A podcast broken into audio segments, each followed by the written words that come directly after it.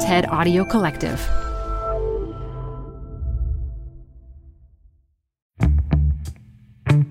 This is Zigzag. I'm Manoush Zomorodi, and welcome to Chapter 11, our second to last episode of Season 1. I can't believe we've made it this far. Wow. I want you to think of this week as kind of a crash course. We're calling it 10 Things You Need to Know About Crypto that won't make your eyes glaze over if you're not the kind of person who spends their time tracking the price of Bitcoin, which I am most definitely not. But here's what I find so interesting. Folks, the world of blockchain is like a parallel universe. It is all around us. But until you know what to look for, you don't see it. So get ready to take the red pill. Or is it the blue pill? Right after this break.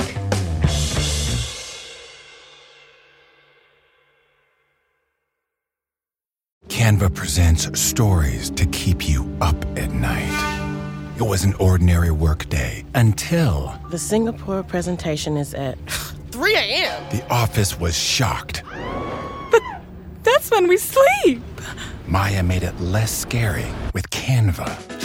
I'll just record my presentation so Singapore can watch it anytime. Record and present anytime with Canva presentations at canva.com. Designed for work.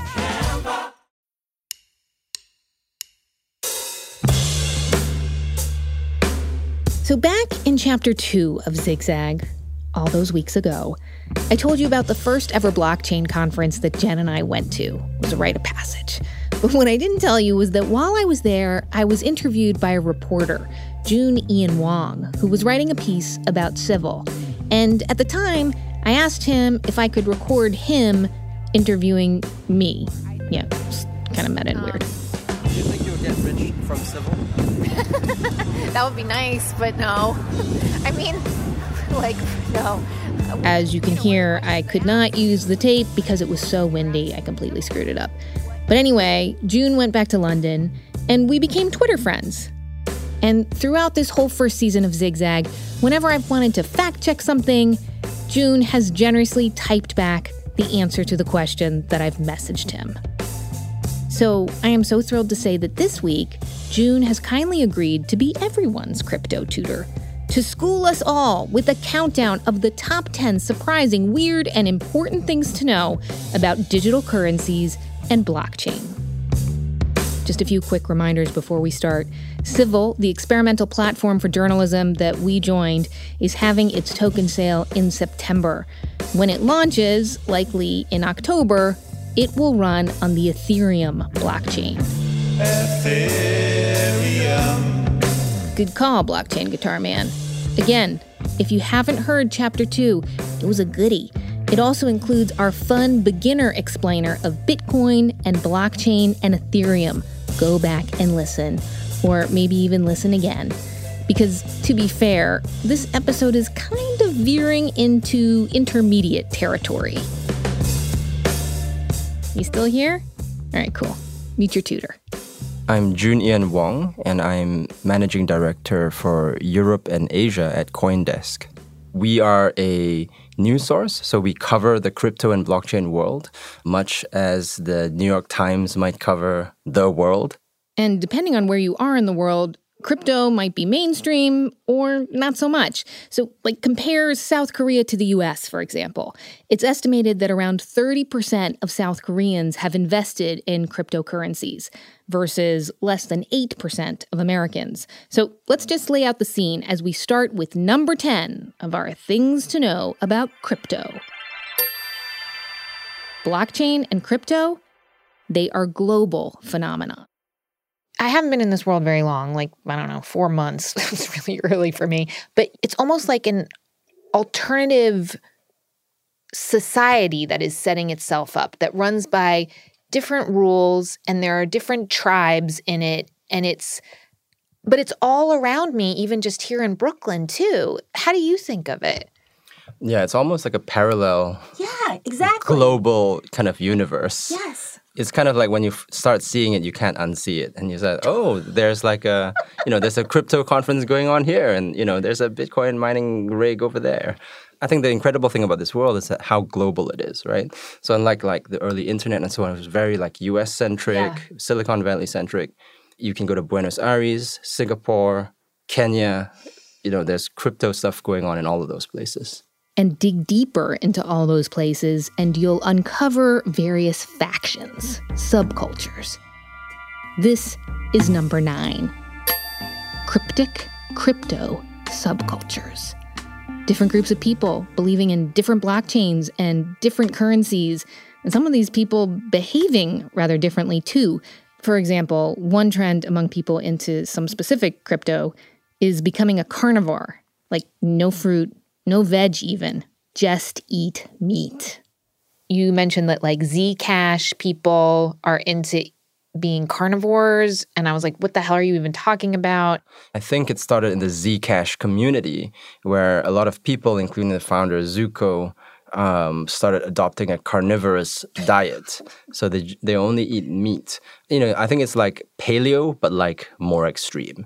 And that's become a trend now. So like last night, I, I'm I'm in New York now visiting, and some people came. We had drinks, and then they said, "Oh, we're going off after this to the Bitcoin carnivores dinner." That dinner was held by a well known so called Bitcoin maximalist, someone who really believes in Bitcoin.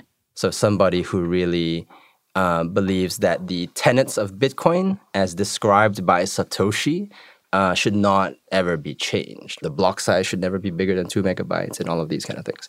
Um, so Bitcoin maximalism is like another tribe for sure. Okay. Um, what else is there? There are the enterprise people, so the people who work at banks and consultancies and so on. It's not as colorful of, of, of a group, but they really believe in you know blockchain without Bitcoin, right? Blockchain without cryptocurrencies, right? They think that they can use some of these ideas in a way that's not the same as a public cryptocurrency system. People call Ethereum people uh, ETH ETH huffers or gas huffers, uh, people who believe in the vision of the world computer as laid out by Vitalik. Joon is referring to Vitalik Buterin, creator of the Ethereum blockchain, which he touts could be a world computer. It's too much to get into here. We'll link on our website. So that's the Ethereum thing. That whole thing has evolved into um, animal mascots now. So there's something called Magical Crypto Friends. There's a lion, there's a panda, there's, there's a series of animals. I, I forget all of them. Okay. And each of them represents like a different coin.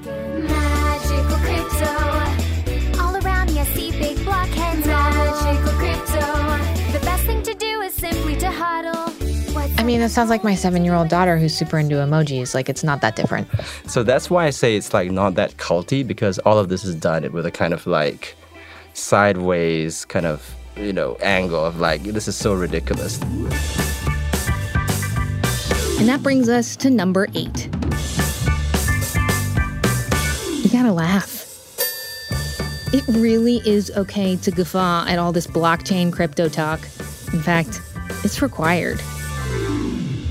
It sounds like you're saying that people in the crypto world might approve of us kind of chuckling. Oh yeah, I mean I think if you take if you take this stuff seriously, you'll go like insane in like days.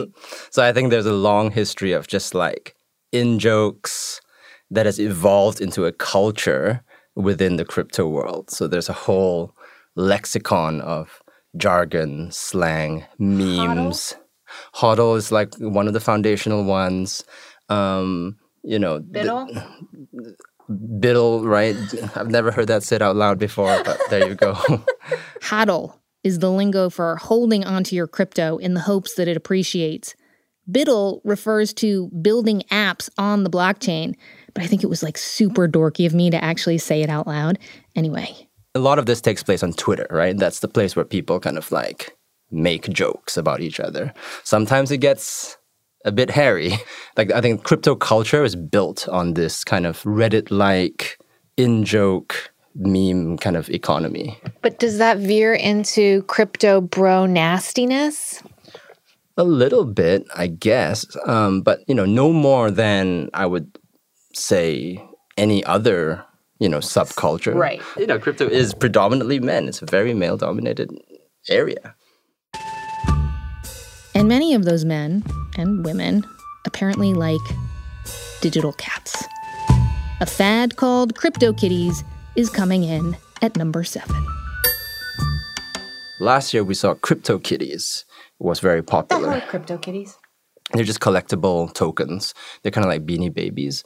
They have different attributes. You can breed them and you can try and get the ones with more rare attributes. And like in everything with crypto, there's a market for them. So you can sell them for hundreds of thousands of dollars in some cases. Just like Beanie Babies. Right. Um, so so CryptoKitties was popular. It had a moment, and it basically crashed the entire Ethereum network. People breeding and selling their virtual kitties on the blockchain. Okay. Well, can we please get back to making the world a better place? Okay. Number six. Why blockchain? Or as I like to call this one, how to respond to Paul Krugman. I'm sure you did read this um, Paul Krugman article. He's the uh, op ed writer for the New York Times, and economist. And he wrote this one sentence that I wanted to put to you. He said, What problem does cryptocurrency solve? I have yet to see a clear answer to that question. How, would, how do you answer that question? Yeah, I think it's it's not obvious uh, to people in places with decently managed economies and monetary policies, but you know, the, the oft quoted example is like Venezuela. So, like, what happens if the stewards of your economy are not doing a good job? It's good to have an alternative. In the case of Venezuela and the, and the Bolivar, people are buying Bitcoin to get out of the Bolivar. Now, critics of that say, well, that's just, you know, that's, that's uh, capital control evasion. That's, that's breaking the law. Well, it is, but, you know, it's kind of not a great law, right? People are suffering because they can't get out of this currency that's being devalued all the time.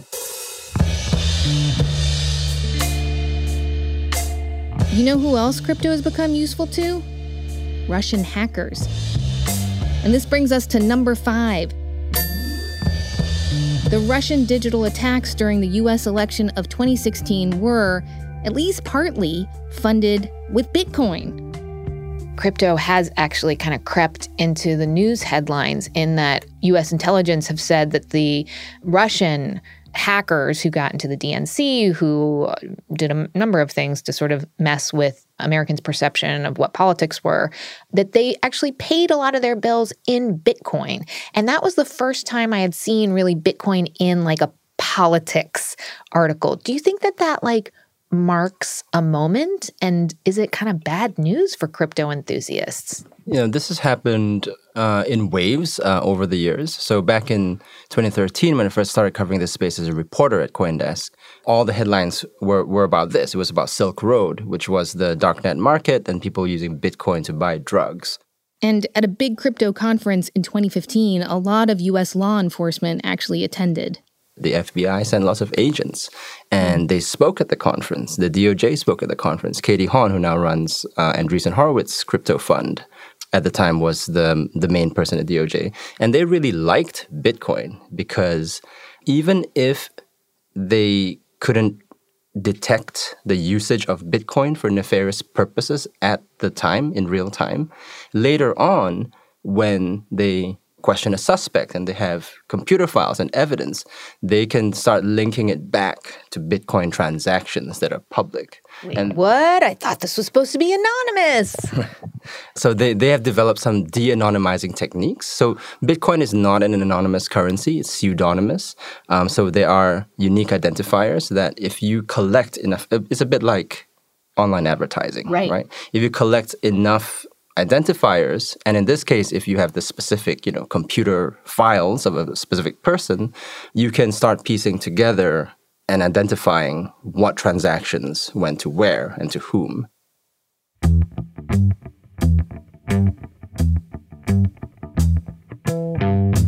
more than halfway through. 10 things you need to know about crypto, only four left, including an answer to the very urgent environmental question that so many of you have been asking. That is after the break.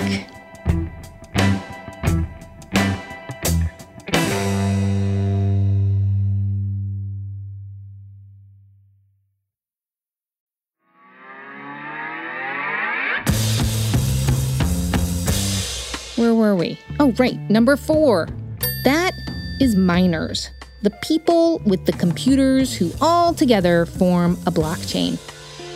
Who are they and why do they do it?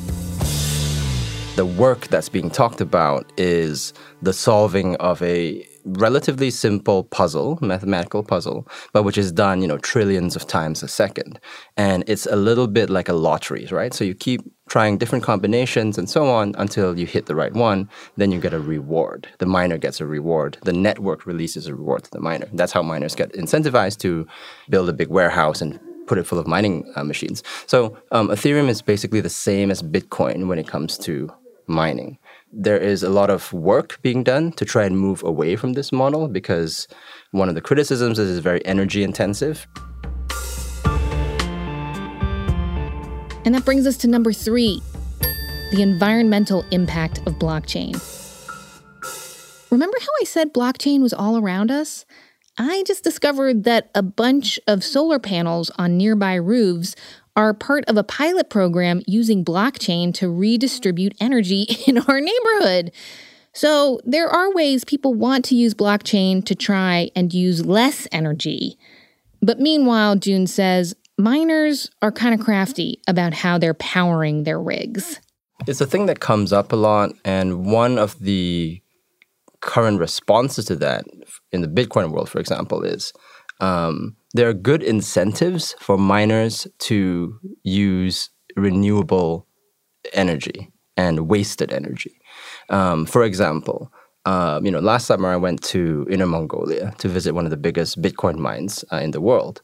No kidding. Um, yeah, huge. You know, eight warehouses run by Bitmain, which is the uh, the biggest miner in the world. They're worth billions of dollars. Uh, they made one billion in profit this quarter. Just by mining bitcoins? They mine Bitcoin. They they make the machines. They sell those machines. What do the machines look like? Uh, they just look like little boxes, like you know, half a foot tall. They have a fan on one end, and they have a, a bunch of uh, chips packed into a circuit board on the other end. And they're very, very loud. I mean, when you have tens of thousands of these, the first thing you experience when you enter a big Bitcoin mine is just the the sound of the fans whirring and whirring and whirring, cooling down the machines. How many of these warehouses are there in the world, if you had to guess? Possibly hundreds. So miners are incentivized to get the cheapest possible electricity. A lot of that cheap electricity is electricity that power plants cannot sell to the grid. And so in Inner Mongolia, for example, there are lots of coal fired power plants out there, but not much industry because that area had a big economic decline. And so there wasn't much, you know, new factories were not going up and they weren't buying that electricity from the grid. And so the power plants, you can't really you can't just shut down a power plant and then spin it back up again. They're still there and you know, they still have to feed coal into it to keep it going. And so what the miners do is they find these places with a lot of wasted electricity and they buy it because it's cheap. Hmm. And so that electricity is basically going to be burned and generated anyway. Uh, it's just that now someone is paying a good price for it. How do they get hooked up to that? They they go out there. The mine I was in was in an industrial estate, so there's infrastructure, right? So the the power lines are all set up, and you just plug it in. It's like a factory, but it's making bitcoins. Like a factory, but it's making virtual money. Mind blown? Mine sure is. Pun intended. Mine sure is. Okay, coming into the home finish with number two. And this is specific to Civil, our blockchain experiment. Ether. Ether is the cryptocurrency used to pay for transactions that happen on the Ethereum blockchain, which is where Civil's going to live. Now, those of you who already took the Token Foundry quiz to buy tokens may already know a little bit about all of this, or maybe pretended to know. I don't know if you've seen, but like now that civil, the sale is scheduled for September, the plan is yes, people can buy civil tokens, but first they actually have to buy Ether to do that. Why? Can you explain what the reason is? Because to me, I'm like, ugh, how annoying. Can't I just like stick in my credit card to buy some civil tokens? But no, I have to buy Ether there are good reasons why you should use ether because you know civil is being built on top of ethereum right so you kind of want that to be aligned, you're building on top of this protocol. The downside is, I guess, the price of Ether could fluctuate wildly. And then that means if you were planning to, for example, liquidate or sell some of that ether stash for dollars to pay the bills, then you know you might have less dollars if if the price went down. But of course, it could go the other way as well. But then also, like you you basically can whip out your credit card to buy ether. But here's the rub you can't do anything with your ether if you don't have gas. Insert fart joke here. It's like you've got a car, but that doesn't mean you can go anywhere. You still need to fill her up, right? Gas is the cost of computation of a smart contract on in, in Ethereum. In the Ethereum world, the car is the smart contract.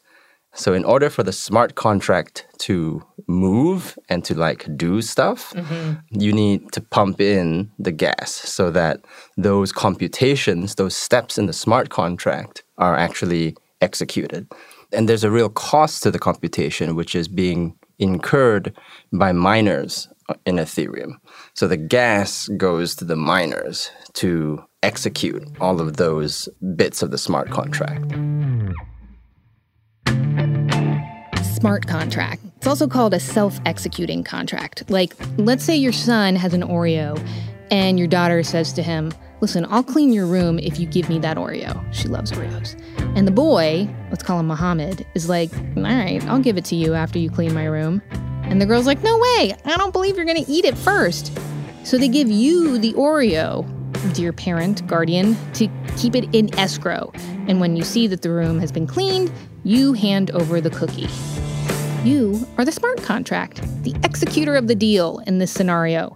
Replace the cookie with a token and journalism for cleaning the room, and you kind of get the idea, maybe a little bit. Okay, so once the code is written, smart contracts can execute thousands upon thousands of deals without any people needed to make sure that no one gets screwed over, that these transactions actually happen. There's some debate over whether smart contracts are actually kind of dumb, but dear God, I cannot take that right now. We will put links on our website and in the newsletter. And here is the good news. We're at number one in our 10 things to know about crypto because, whoa, this whole blockchain world is wacko. Don't you think so? Yeah, I might be losing it. Number one, it's Ethereum's existential crisis. Number one is also a big tease of what you're going to hear in next week's grand finale of Zigzag Season 1. Last question. Uh, we are going to interview Joe Lubin for the last episode of season one of Zigzag. Joe Lubin is um, one of the co-founders of Ethereum. He runs ConsenSys, which is essentially a group of startups using Ethereum to build their own little mini startups, sort of its own ecosystem. Civil is part of that. Uh, MetaMask is another company that Civil is using. Token Foundry is another company that's part of ConsenSys. Like, if I could ask a question on behalf of really your readers, what what do they want to know? I think one question that's hanging over Ethereum is when are the scaling solutions going to come? By that you mean Uh, so the issue with Ethereum now is that you, they can't do enough transactions or process enough computations per second to really support. Let's say you know, let's say the Farmville of Ethereum was made. It could never support the number of users who would want to presumably play it. And so there are all these efforts underway to allow more transactions to take place. But this has been happening for a number of years, and we are, you know, nowhere near some kind of finished piece of software. So I think that is a big question because if the promise of Ethereum is a world computer, you can do all these applications on it. You need to be able to support those applications if they become successful. So the big question now is like, yeah, all these people, Joe Lubin is funding all these teams to make all of these applications. What if one of them actually becomes super popular? Like Ethereum actually cannot handle that level of popularity. So I think that's one kind of Oh crap, that's not good. that's one big existential question that's facing Ethereum. So you're saying that like let's say enough people go through this token foundry registration process and enough people really are they're like hell yes let's give civil a shot there's a possibility that ethereum may not even be able to support oh, the transactions And this happened all of last summer. The Ethereum network crashed multiple times. It was clogged up many, many times. But I think it's, it's a real concern for people who are staking their kind of livelihoods or their futures on this idea of like, let's do all these apps on Ethereum. If Ethereum, the platform, cannot support those apps, that starts to become a problem. And you know, maybe people start moving to other platforms. There are platforms like Tezos and EOS and and Qtum and Neo and all these other ones that are promising to have better foundational features than Ethereum. More capacity. More capacity, easier to program and stuff like that. So there's certainly people who think that all of this stuff that ConsenSys is funding um, is is a lot of marketing, is a lot of hype. Should I be careful? I mean, we are being. Some people are saying like, "Be careful! You guys are you you're being shills for Joe Lubin and ConsenSys." Do you think we're being shills for Joe Lubin and ConsenSys? Well, I think only insofar as like you have a conviction, you believe in a particular platform, and you act on it. So um, so no, I don't think you know. I don't think any of the teams are necessarily shilling for for Lubin. They believe Ethereum works. I, don't believe Ethereum works. I'm taking the people who have convinced me to be part of this experiment. I'm taking their word for it. But it's about the journalism for me, not about the some belief in the tech. I think. Hmm. Um, well, I think Civil is kind of like modular enough that you can hold those beliefs. But then at the core of it is also like, if you want to undertake this experiment, one of the outcomes is like whether this tech works, right? And so that's kind of like what you're testing for as well, right? Is this whole experiment just too early in the technology? Um, I think there's a good argument that it's too early. Um, but you know, then again, if people don't do the too early experiments, you never get there right. in the end. Thank you so much, Joon. Thank you.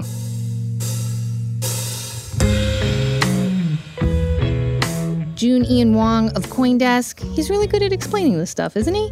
Thanks again, Joon. Say hi to Joon on Twitter at Joon Ian. That is at J O O N I A N.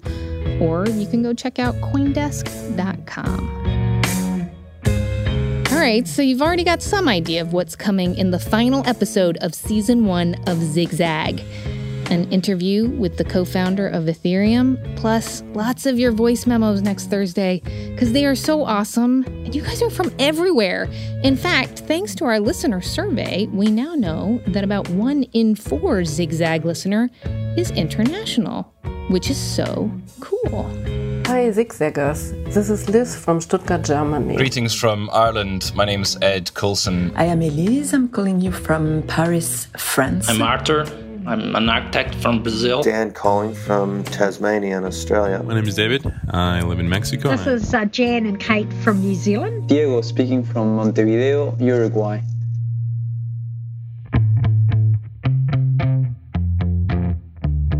Okay, now to my ask for the week. If there's a particular moment that stuck with you from season one, we would love to know. We are trying to assess what worked over this first season. It has certainly been an educational process for me. Our email is zigzag at stableg.com. If you've written or sent a voice memo and haven't heard back from me yet, please rest assured you will. I am making my way slowly and steadily through that awesome, brimming inbox. As for social media, we're on Twitter and Instagram at ZigzagPod. We usually respond pretty quickly over there. And I've got a special request this week. Please tell one person you know about Zigzag. If they don't know what podcasts are, teach them. We're all in this together. Uh, as I mentioned before, we are going to be here in your podcast feed every other week through September with updates on the token sale. But season two of Zigzag will officially start in October. So get your pals, your friends, your family, get them all caught up on season one so you can experience season two together. Also, very important, we've got links to all the crazy stuff that we talked about on this episode, like Crypto Kitties on our website, meow, at zigzagpod.com. And of course, in our weekly newsletter, which you can sign up for at the bottom of our homepage. A couple of you have told me that you've had trouble signing up. What the heck? We are looking into that. Let us know if you sign up and don't get the amazing newsletter that I've been pouring my heart and soul into every week. I need to know. Time to go now.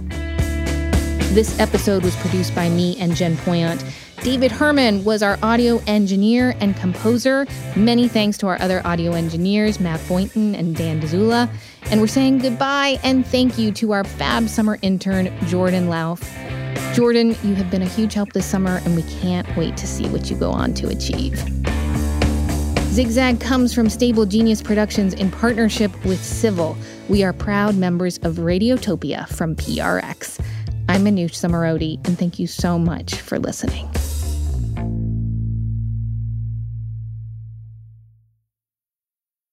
Hello guys, we are trying to buy some crypto kitties. It's really nice. You just need to buy Ethereum. I'm gonna link in the description for Binance affiliate link.